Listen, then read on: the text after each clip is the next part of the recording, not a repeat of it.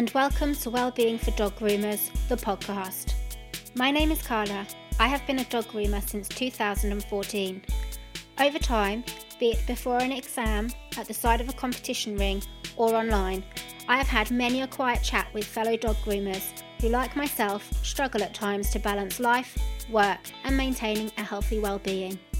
My aim is to talk to both professional dog groomers and mental health professionals to help us understand what triggers stress and anxiety within our industry, why so many of us struggle with our mental health, and what we can do to help ourselves.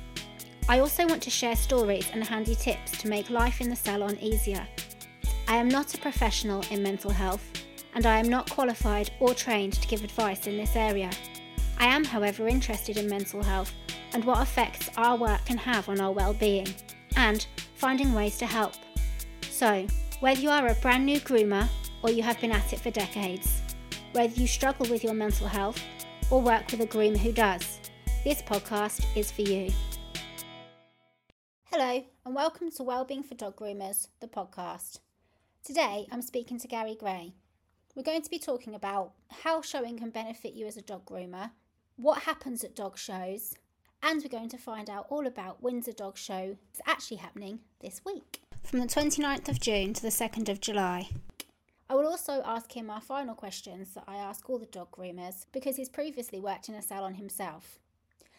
Gary has been showing since the mid 70s He's handled many a breed, including rough collies, German shepherds, cattle dogs, and Jack Russells. His highlights have been winning Best of Breed at Crufts and then being shortlisted in the group. He's judged at Crufts three times and he's won multiple groups and best in shows. Today's interview may come across a little bit differently. Usually I interview my guests over Zoom. However, Gary Gray is also my fiance and he lives in my house. So we're sat here in the lounge with a glass of wine after a bloody long day's work. And we're just going to have a conversation. We've not planned it, we've not written it down, we're just going to go with it. So I hope you enjoy it and I hope you find it interesting. Here we go. Hi, Gary. Can you introduce yourself and tell us a bit about the part you play in Windsor Dog Show? Okay, nice to be part of your podcast. My official title is show manager, but basically the role in involves getting all the infrastructure in place. The home park uh, is a greenfield site. We then put all the fencing around um, to make it secure, and then we build the tents, get the loos in place. Basically, everything for the show. Um, the secretary handles all the paperwork side. So I basically just get everything in place for the committee to put a show on. And what about on the days? Yeah, basically, my day consists of checking everything's in place, all the rings are where they should be, welcoming our exhibitors in, um, getting them in the right places, just general management of the running of the show, dealing with any issues in the car parks, caravan park. Basically, I'm just the troubleshooter, basically. Um, you know, for those that don't know about Windsor, Windsor's been going for around about 60 years now. Um, the Queen used to be our patron, and uh, there's a lot of I suppose being like Windsor, pomp and pageantry, royalty, all that sort of thing. It's there's a lot of history there. And you can see the castle, can't you, from the showground? Yeah, yeah. As I said, we're at the foot of the castle, so yeah, it's a beautiful surroundings. You've got the castle, the park, River Thames.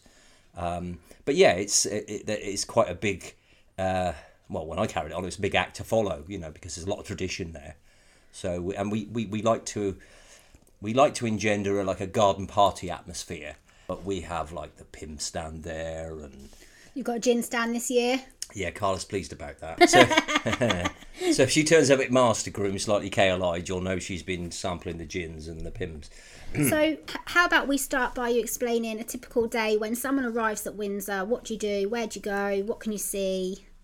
Right, okay. So, um, typical day, they would obviously come in through the car park, get checked in. They have to have passes to get in with their dogs. If you haven't got a pass, how much is it going to cost you to come and watch? Uh, to come and watch, um, we just charge ten pounds for the car park.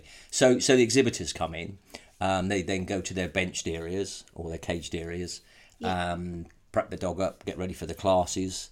Um, then they would go into classes. They've things to watch and see. They've got plenty of trade stands. I think we've got 40 odd, nearly 50 trade stands, um, ranging from grooming supplies, Yeah. every everything basically for a dog. I like coming to the grooming stands at a dog show because you do actually get different people there to what you get at the grooming competition. So, um, the two that you've got there, the two main grooming stands you've got there, yeah, is Hub and Uh, Ray, Ray Bart. Bart. Ray Bart, yeah, yeah. and you get different sorts of products at dog shows as well. There's different Yeah. brands that you see crop up, so it's always interesting to have a recce around them. yeah. But you can get everything from, you know, your favourite bedding. Yeah, dog Yeah, beds. Got to yeah. have a new dog bed. Can never, never have enough of those, can you? Nope. and then what? Leads, toys. Yeah, everything, everything, everything you can think of. I mean, we've even got a company that do these um, cool jackets and uh, absorbent cloths type things. So Yeah. cool your dog down, Cool coats, um, cool mats. which is good on. Traditionally, we get very good weather, so it's really good on a day like that. Yeah. Um, just trying to think what else we've got. Oh, we've got a Belgian chocolate stand this year, Lovely. so I know where I'm going to be. Yeah, we've just got a good good selection. Even uh, people's clothing. Okay. We've got some pretty stylish clothing going on there as well. and um, so people know if they want to come and watch what dogs are on what days. All the all the days are separated into groups of dogs. So if you've not been to a dog show before, you'll get on the first day. I think you've got um, toy and terrier, isn't That's it? correct. Yeah, yeah. Yep. So that's Thursday. Yeah. Second day on the Friday, we have the working in pastoral breeds. So for people who don't know that, the pastoral breeds are your herding breeds like German Shepherds, Old English Sheepdog, Briards, that type of thing. Working dogs are mainly your big dogs, aren't yeah, they? guard, guarding dogs like your Guarding dogs dogs, and yeah. your rots. Yeah, yeah. So then um, Saturday you've got gun dog, I believe. Yeah, all the gun dog breeds. Yeah. And then the last day is hounds And utility. and utility breeds. Again, a good groom, groomer's day because you've got things like your mini schnauzers, schnauzers, Yeah. poodles, FL, you know. And so, as this podcast goes out, we're talking about this Thursday, this Friday, this Saturday, this Sunday coming. Yeah, 29th yeah. the it's- 2nd. yeah, yeah, It's, it's, it's, it runs through from Thursday to Sunday. Thursday to Sunday. And then Sunday culminates at the very end of the day through to Best in Show. yeah, and if people want to come along, you can look it up online. Is it is it on the? If you just Google Windsor Dog Show 2023. Yeah, Um, you'll you'll get the you'll come to our web web page. Yeah, Um, we're also on Higham Press. Higham Press. Um, that's the det- you'll get all the details on there. We also have a Facebook group. Um, so yeah, yeah, Lots yeah, of there's- ways to get in there's touch and plenty of find information out. there. And and the good thing is you'll get to see some good dogs. You're going to get to see some of the top dogs in the UK and Europe. Um, so for those of you that are groomers and you want to look at um, a particular breed because you're going to have to do a breed specific trim, Yeah. um, it lends itself nicely to seeing some really good examples. Yeah, so anyone who's anyone who's doing their ICMG at the moment, if you're concentrating on a certain group, such as your your gun dogs or your terriers, go along on that day. So terriers you've got Thursday, gun dogs you've got Saturday. Go along, sit at ringside with your um, book of breed standards and look through what shape are those ears. Right, look at the dogs in the ring. What do they look like? Yeah, um, it's a really good place to go and see what you're actually reading in the standard in real life, and you get to see some of the dogs that you don't necessarily see in the salon. Yeah, and you can also speak to the people. I mean, you know, there's some very knowledgeable people there that have been in their breeds for donkey's years. Um, so if you see what is a nice specimen, Yeah. why not go and when they finish showing, go and have a have a chat with them. Yeah, when we went to Richmond the other year, we went over to speak to the Coton de That's man, correct, didn't yeah, we? Because yeah. Um, I had two Cotons that were going to be coming in the salon. It was a really appropriate time that Richmond was on because I went over and he, this chap told me what grooming tools he used, what conditioners and shampoos, what brushes. It was very informative. Yeah, it? it was really like really wanting to give me loads of advice. So so that was good. And also, um, you you liked Paula's interview, didn't? She Yeah. she said that she quite often gets people come over and ask Yeah. her about about why the ears like that, why is the Yeah. confirmation of the Well, dog like that. I think you have to understand as well that all breeds have a function, even if it's only to be a lapdog. But the majority of breeds were bred for a reason, and a lot of the trims, although some have been a little bit exaggerated, Yeah, a bit embellished. a lot, yeah, a lot of the a lot of the trims have a purpose. So if we look at the poodle, for example, you know, a lot of the pom poms are there to keep their joints warm and everything else. yeah, and a bit of protection when Yeah. they're swimming against the rocks and stuff. Quite often So they're over the joints. So the majority of the breeds are there to fit the standard, and I- I think you know it's only a personal view here. Um, when you see a lot of the the grooms at the grooming comps, um, and what's now feeding into dog showing, they can be a bit extreme. Um, so they're not for everyone. Whereas if you go to a dog show, you get a really good idea across the board of, of what the judge is expecting to see. So yeah, it's really informative. And don't be frightened to ask people. You know, how do you do this? How do you do that? Um, and and I'm also a judge, and it's quite interesting to see that you can sometimes look at a dog and you think, "Wow, that's a really nice specimen," because it's been really well turned out. Um, you put your hands on it and go, "Oh, it's not as good." Equally, you can get someone with a really nice, well balanced, well conformed dog. They're not really good at trimming. Yeah, and you get, I think you get the grooming comps as well because I, I know when I've borrowed customers' dogs over time, I started with well what I had, and you have to put in your angulations in the fronts and the rear. And Mm-hmm. if you say want your neck to look a bit longer, you take it shorter in certain areas. If you want the ears to look a bit longer, leave a bit more feather in, and that that all happens in the sh- in the show ring as well, doesn't it? Yeah, I, I th- actually, I think one of the best examples that I've come across when I worked in a grooming salon um, was the cocker spaniel, because I've seen so many different odd trims for um, for cockers um, from grooming salons, and then you look at the show trim, and it's it really is smart. It really is neat, and Yeah. you know those those sort of people, they're like. they're Like gold dust, but you'll get a lot of groomers. Um, I think in cockers you got Michael, haven't you, Mike? Yeah, um, Mike Wildman Mike Wildman. Cockers, he does a lot of show, and a lot a lot of the groomers winning grooming competitions also do show. But conversely, there are a lot of show people, and there are some of the most fabulous, fabulous groomers.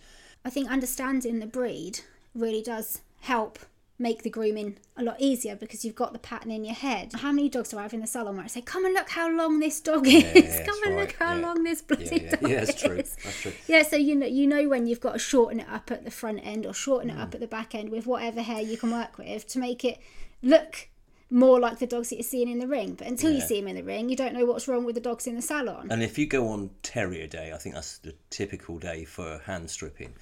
These people, they might not have salons, but my God, they are really accomplished hand strippers, you know, and they know their stuff and they give you some really good tips. I mean, when I started showing Jack Russells, I had an idea, but I didn't have a really good clue. And do you know what? It taught me so much.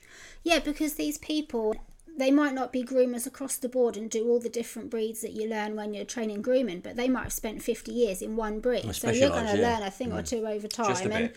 Um, there's always a trick you can learn. Every day's a school day, isn't it? Exactly, yeah, you can always Hmm. learn something. Tell us about the social aspects of the dog showing game. Like, what what is there at Windsor? Well, I've always seen dog showing. I've been showing since the mid 1970s, and um, it's always been a social aspect. You know, there's there's always been that big social thing. Showing dogs is important to people, of course it is, and people want to win, of course they do. A bit like when you go to a grooming comp, you like to think that you you do well, um, but there's that social aspect, and I think going on to the, the, the, the strain of your your podcast, you know, from mental health perspective, I think to get out of the salon or whatever you're doing as a job Yeah, and doing something else. And and the good thing about it is you meet all sorts of people. I mean, I, I spent years handling dogs, and I've handled from people from brain surgeons. In fact, I used to handle for a bin man in Southampton, Blimey, and yeah. uh, and everybody else in between. So you've got this massive eclectic mix, wide diverse mix. Um, and uh, yeah, yeah, you- everyone's passion comes back to the dog, though. yeah, so, we all talk about dogs. yeah. Yeah, but you, but you, you know, it's, and, and the strange thing is, one minute you can spend one show you can spend all day talking to somebody. The next time you see him, you just pass the time of day and Yeah, carry well, on. not if you're Gary Gray. You have to spend at least two hours speaking to everyone that pulls you over from one side of the bloody showground to the other. Yeah, this, the comment. Ooh, the- Gary. oh, my Ooh, porridge, my porridge ladies, as you call them. oh God. But I mean, it, it is good because even if you're someone who worries about talking to people at a dog show, there's always a way of getting out of things as well. Like sometimes I'll feel a bit like embarrassed talking to someone. I feel like, oh, we, we've made a quick conversation. But a dog show, you can say, oh, I need to get over there because I want to catch them dogs before they finish, or I've got to get over there and do this. Or you can sit there and chat for hours. So it, yeah. it really is quite easy to either sit and talk to people as long as you want, absorb all that information. But if you do feel a bit awkward, it's quite easy to just dart off somewhere else as well. Okay, so also one thing that I did want to ask you is um, why is it more important now than literally ever before to get new people to go and support the dog grooming world? Oh, that's a good question. Um, well, obviously, people's tastes have changed, and there's a lot of people that aren't coming into dog showing at the bottom end for many reasons. Um, obviously, there's a lot of designer breeds out there. Um, the general public seem to want to go that way, um, which is not a problem, but um, it obviously affects dog showing. There's been a lot Yeah. of bad press about pedigree dogs. Um, in my opinion, un, unwanted, unfounded um, in a lot of cases because yes, there are some bad breeders out there, of course they are, but they followed the money trail. Um, you know, if they can get four thousand pounds for a, a oodle or a doodle, why why have a pedigree dog? Yeah. Um, you know, even the pedigree dogs now have these weird colours, so it's a market based thing, I And suppose. we've even seen it where we've seen um, pure breeds tr- uh, sold off as actual crossbreeds, haven't we? Yeah, in the yeah, salon, yeah, where I you see that. people come in and say, "Oh, I've got a blah blah blah blah blah blah blah blah," and you, you're like, "Oh, actually, I think you'll find that's uh, what was it you said?" Oh, I had a, I had a good example when I was in the salon. We had um, This is his, li- his previous job. Yeah, yeah, my previous job. Um, what did she say it was? A Pomsky. So Right. a Pomeranian tr- uh, cross with a with a husky. Now that sounds practically imp- impossible, but hey. Um, and I looked at it, and with my knowledge of, of dogs, I looked at it and thought, that's a German Spitz, uh, a Mittel. Yeah. And I said to the lady, you sure? Of course, very proudly says, no, it's a Pomsky. So anyway, she went off. We I bathed the dog and, and prepped it. And I kept looking at this dog, and I looked at the breed standard, went over it. This was this was a German Spitz in every shape. I mean, you'd know what a German Spitz Yeah, is. yeah, and she and she she was adamant. Anyway, um, it wasn't long before Crufts, and one came into the group on the TV, and the, the group competition, and she came back the next time she came to see me, and she said, "You're right." So she had him DNA tested, Yeah. and guess what? That was Pomsky. no, it was a German Spitz Mittel. Um, so yeah, yeah, yeah, yeah. But uh, but no, I think I think the media, yeah, some really good truths about um, pedigree dogs. Um, and and some important facts, but like with everything in the media, they tend to exaggerate it. Um, they make it sound that it's it's endemic. But then in the show ring, you don't actually see them No. as bad as half the dogs that you No. see on the high street, do No, you? no, because Which because shocks me you'll a lot. penalise it. Yeah, Yeah, because I only started showing five years ago. I, I went to my first dog show with with a dog that I was handling at the time, and um, I was expecting to see the pugs with noses right into their right into their heads. I was expecting to see all sorts of crazy things, and actually, it really shocks me. Well, good, a good example of that would be the Sarpé or Sharpe, as some people say, um, the wrinkly dog. Oh yeah, Um, when the media got hold of that, when they first came into the UK, they found the wrinkliest dog they could find. And of course, everybody wanted a wrinkly dog. So the bad breeders bred, bred wrinkly dogs. but you see them in the show ring, and then they're penalised for it. Like yeah, yeah, they- yeah. I mean, don't get me wrong; they got up a slight wrinkle, but they if they if you if you saw these dogs press portrayed, they would just get thrown out. They just Yeah. actually thrown out. They wouldn't get placed. But I mean, the media is a bit like that because Sense- you like it with ADHD. Well, they sensationalise it, don't they? yeah they they take things and they make Yeah. it you know twisted and anything to sell a story really is what it comes down Well, to that- they actually did it with your sister-in-law didn't they this year Yep. for crufts they Yep. they spent about four hours at our house interviewing her about the dog that she was showing Yeah. and then She- they showed two minutes and said it's like cruftsmas or something Yeah, she calls it said, Cruftsmas, and that was one comment. and, and she said she's an educated woman she Yeah. would have had loads of information for them about it and they literally just picked out those two minutes of her saying that and that was literally it so so yeah when you go to dog shows it does open your eyes a bit to to the dogs that you're seeing And, and I think it, as well, some of the really good breeders, they- you know, they're they're not. Yes, they want to win with their dogs. Of course they do. It's competition, but they're very passionate about their breed. Yeah, and in order to win, you need to be matching the breed standard. Absolutely. So that's always going to rein it back into not the extremities, Yeah, yeah, isn't yeah. it? It's an opinion at the end of the day. It's an opinion on a breed standard from the judge's perspective. Yeah, you've got some very passionate people. And a lot of the endangered breeds, or say smooth collies, Irish Terriers, breeds like that, that are dying out.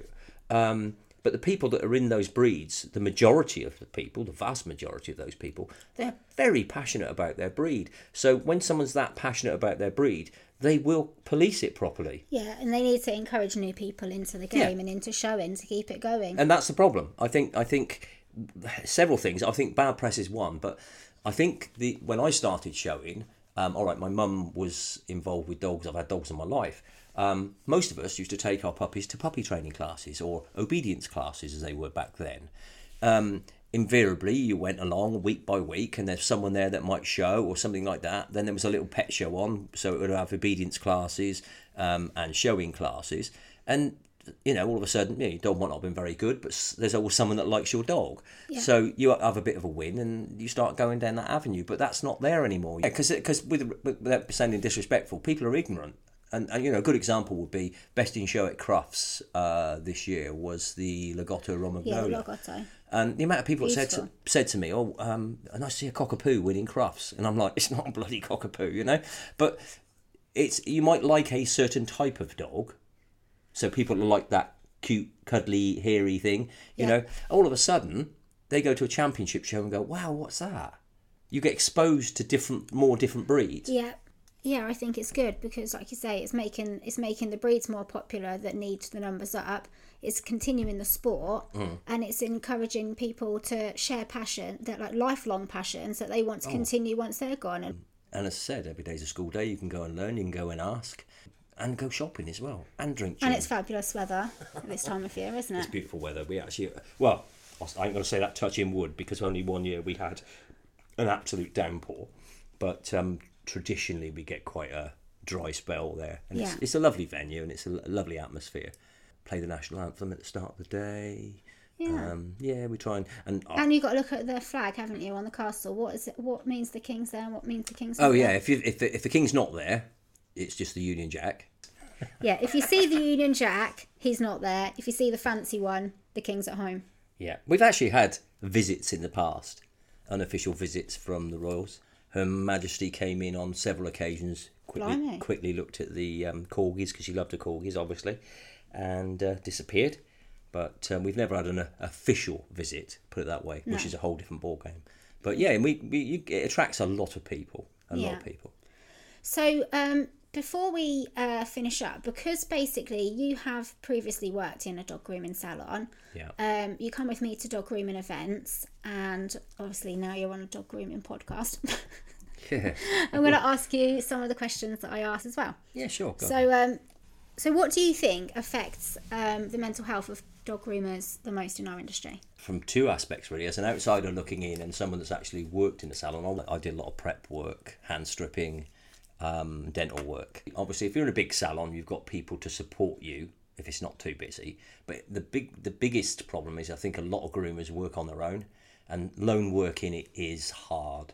You're under a lot of pressure. Um, you know you're on your own with an animal that could be a bit stroppy. Yeah, um, could want to take a few lumps out of you. Um, you've got I don't get many of them, so I'm quite lucky. yeah, you're lucky, respect, but, but a lot of us have been through that, and many of the listeners will. it can be difficult. Yeah, very, yeah, very. Always get the occasional Um, one.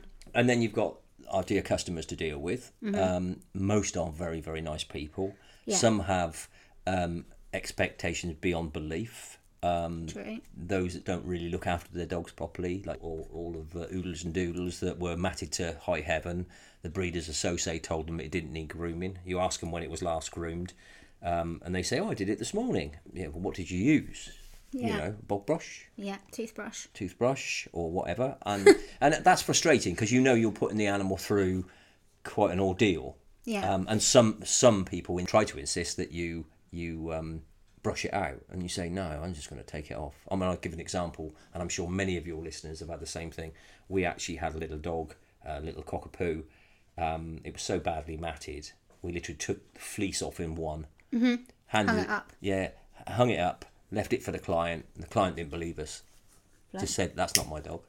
That's not from my dog." Despite the fact that the Yeah. fleece is hanging over the table, which is the same colour as your dog, which now has no hair. but they, and I just think it's laziness and ignorance, and I, I think that that kind of puts a pressure on you because you know what that means to the dog.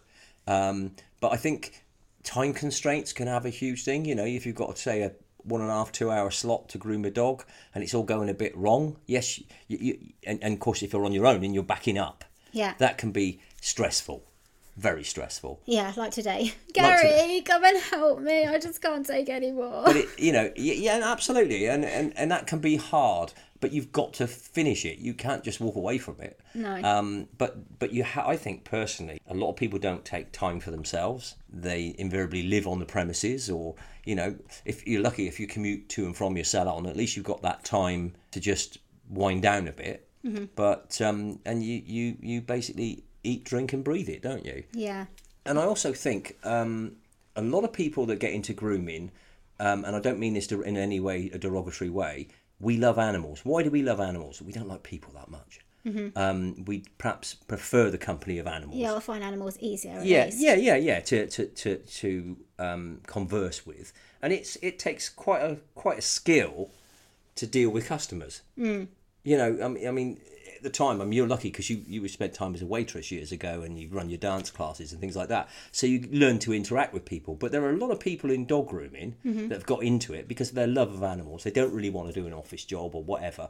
It's been their chosen path, if you like. Yeah, but that was quite a shock to the system going from being in really busy environments like Mm. pubs and restaurants, dance classes, putting on dance shows, Mm. going out and out with people all the time to then having got to the point where I was at the end of my training and then do uh, yeah I did a bit of work experience a couple of days a week when I first started up in business while I was building my clients up Yeah. um, but by the time I was in there full time by myself, that was a massive shock to the Mm. system because I'm not used to not being around people all the time. No, that's that's I'd that's, say I'm used fair. to it now, and actually the role the role is almost reversed. The longer I've been grooming, the more difficult I've actually found being in social situations because I'm probably by myself Yeah. ninety percent of the time. I see what you mean, but but when you consider like I mean, obviously I worked in general business, so speaking to customers was important. Doing the paperwork, Yeah, yeah. Now you a lot of people that run their own businesses, their passion in- the case of dog groomers, their passion is dogs mm-hmm. And grooming dogs and what have you. Their passion isn't for doing the paperwork, No, and that like can be stressful. Like, every- a certain person sat next to me that loves doing her tax returns. this not this January just gone, I was going to sit down every Friday for ten minutes and just do a bit of bookwork. And what have I actually done realistically? I've not touched it since January. It's all in a box. So, and that happens every single year. And put it down to me hating it. Put it down to me um, having task paralysis. Put it down to me just doing other things. I, just I put it know, off, don't you? I put it mm. off and put it off and put it off because well, what happened last year when you tried to show me a spreadsheet? she went in a meltdown. What did I do? you kind of looked at me and glazed over, and we you. and cried. well, I wasn't going to embarrass you in front of your well, customers. yeah, but, because and what did you say to me? What's wrong? And I said it's so boring Yeah, and that, and that, and that goes back to the point. I mean, because it just won't go in my brain. I, I worked for Royal Canin, the dog food company, and I managed um, a team of uh, salespeople and a division of that. And salespeople are great at talking to people. They're really good, Yeah, but they hate doing their paperwork. So that becomes stressful for them. You know, everybody, everybody in every every sphere of, of, of work has always got a job they don't like. But when your passion, so like if you're a hairdresser, we'll say, or a barber, your passion's cutting people's hair. It's not doing your bookwork. no, So it's added pressures, No. and I th- and I think really an important thing to understand is, and I'll just well interject a little bit because I had a massive breakdown. Um, must be about seven or eight years ago now, and it was basically because I was overloading myself. Yeah. No, no if someone said to you tomorrow, right, Carl, I want you to do thirty percent more as of tomorrow, you'd say, go and jump, Yeah. wouldn't you? Yeah, go and do one. Um, but you don't. You you take it on. You drip feed it. You you start to add on a bit more and a bit more, and then it comes into the old saying of the straw that breaks the camel's back. Yeah. You know, one piece of straw is nothing. A hundred pieces of straw is nothing. But then a million pieces of straw becomes heavier and heavier and heavier. And I think you know, and you get to never heard that. yeah, Say. yeah. Well, you get you get to that stage where you can't take any more, Yeah, and I didn't look. I I personally, from my personal experience, I saw it coming, but I didn't really want to see it no, um, until it stopped me. My body said, "If you carry on with this shit, you're, I'm going to stop you." yeah, and that's exactly what happens with many groomers. You see it Yeah. on Facebook all the time. Burnout, Yeah. getting burnout all the Yeah. time. Yeah. I've had it, where, but probably like I didn't have a full on sort of breakdown as such, but um, I've had it many times where Yeah. I've gone, yeah, I'll just work through that day off. Yeah, I'll just work through that day off, and I've Mm. got a competition at the weekend, and I'll go straight back into work the next day. Da da da da da da, and then before you know it, you're stuck in bed and you can't get up. I think you've got to sometimes learn to push back and say, "Sorry, can't do that." So let's Yeah. let's face it. You get, let's say you get a situation where a dog comes in, um, and it's not what you thought it was going to be, as in um, it's a, Mm-hmm. bit of a mess, bigger job, It's a bigger yeah. job, bigger job, and everything else. You, you learn very quickly to pace Takes your time. in toll, yeah. Don't don't try and you know. Classic one is Christmas, isn't it? That I remember one year someone asked me to groom their dog on Christmas morning before dinner. really. Yeah, what did you say? No, that's not going to happen. Happy Christmas. Goodbye. She said, "Oh, I'll pay, I'll pay you well, and I'll make sure that it's I'll bring them in early enough for you to uh, to get to Christmas dinner." What did you charge him? A million pounds? No, I didn't. Obviously, I didn't do would it. have. But people will do. They'll they'll ask anything. Yeah. So um, when you was working in the salon, um, what made you most proud? Obviously, doing a good job. You know, I'm, I'm, I'm like you, a bit of a perfectionist. Yeah. and you know it's hard to get it right if i was doing a hand strip you know i wanted it right and it was so easy to beat yourself up on it but but that said when you get a good job um that's yeah, but you have done a lot of hand stripping with the Jack Russells Yeah, over yeah, time, haven't you? So yeah. you, you knew what he's doing. It's just Yeah, but uh, I think the other thing really gave me a sense of pride is when you've got a dog that comes in, it's new to you, it's not very happy, it's either trying to take lumps out of you or it's absolutely terrified. You know, when you get through to the dog and you develop that bond, yeah, you, you develop a bond. I mean, as a handler, I used to show dogs. I had a German Shepherd years ago and used to handle him. And one of the things as a handler, you need to develop a bond quite quickly. Um, why? Because you, you basically you, you need the dog to do the things for you. Um, so you've got to learn how to press the buttons. And I had this German Shepherd that I used to handle, and um, I'm not saying we had a good bond, but basically, if I was going to visit them on the way to a show, the owner would say, "Gary's coming to see you," and the dog. I get there and find a big, full-grown German Shepherd sat on the windowsill looking at me. So you get to build these massive, massive bonds, and and it's very rewarding when you see that. So if you've got your little dog that comes into the salon and yeah, it's like little Kiki. Kiki, Oh, I love Kiki. cute, cute, perhaps a bit nervous, not happy, whatever, and you win it round, that for me is a big win. Yeah. And that's what makes Oh yeah, fills me with that- pride. that's in, always yeah. nice. But yeah. oh no, Kiki the little black pom, she comes in and I'm I'm oh, absolutely in love with that dog. Stunning, stunning little thing. It's just so cute, isn't it? Sweetheart, we will have a little black pom one day. No, we won't. One day, Jack Russell. pom. Oh, Jack oh, I'll get another German Shepherd. That'll please you. If you was at a grooming competition, Yeah. like what what makes you respect them the most? Oh well, I've got immense respect for anybody that can be that creative and turn out a, a, an amazing groom. I remember years ago we sponsored Eurogroom, and this young lady came in with well, just this fluff ball terrier, and, I, and that's all I can say. It was just it was just like this massive. Well, it was hair on legs. Yeah. That's all I can say. Wiry hair on legs, and by the end of it, she transformed this dog into a Lakeland Terrier. Oh, okay. And I was like, my God. And I mean, she had, I don't know, what, what you get, two and a half hours, three hours for a hand Yeah. strip or whatever it is you're given. But what she turned out, I was like, oh my God, you are a bloody magician. Yeah. You know, she'd been at Harry Potter school. You know, she was- she was amazing. And and I and I I'm not into the creative side, if I'm honest. I'm very much a But you can traditionalist. appreciate the, the skill could that goes into absolutely, you, you know, when you when you see how people just create just the most amazing things. But but yeah, I I, I, I have utmost respect for anybody in any any sphere really when they create things. But yeah, dog grooming events that's special, and you can see some some fantastic grooms. And I yeah, I'll take my hat off to you because it's bloody hard work. And how do you feel that social media affects our industry? Well, I think social media is one of those one of those things that no one no one gave us a training manual of how to use it. You know, people just basically type as they think, and then regret saying, or in a lot of cases, don't regret it. I'm not a fan of of social media. I find it very destructive. I think it sets up false parallels, false false um, ideas of what how life is out there. You know, everybody else is having a beautiful life. Why is my life so shit? Type attitude. Um, you know, brag po- pictures, that type of thing. Um, and it, it can it can be educational, but it can also be very divisive. Yeah. I think it's the real negative, like the troll type people that have got to find a way to bring people down. They, they get off on it. You know, if you ever meet them in, in, in the public public eye, you they're usually meek and mild and nobody. But they seem to get behind a keyboard and they just come out with so much crap. I mean, when I was when I was judging Crufts back in 2011, they announced the judges about three years. In, well, they booked the judges three years in advance, and I think they announced them about 18 months before. And my friend rang me up and said, "Whatever you do, don't go on Facebook." So of course, what did I do? Straight on Went straight on Facebook. Facebook, and some of the things people were saying, it was just downright about me. I mean, good job I've got a thicker skin, but I was like, "What? You don't even know me." Yeah. you know and and i mean i always find another funny analogy to draw is is when i'm at um at windsor You go out to the car park part of the day, and of course, the exhibitors that perhaps haven't done well, they finished their judging, they're leaving.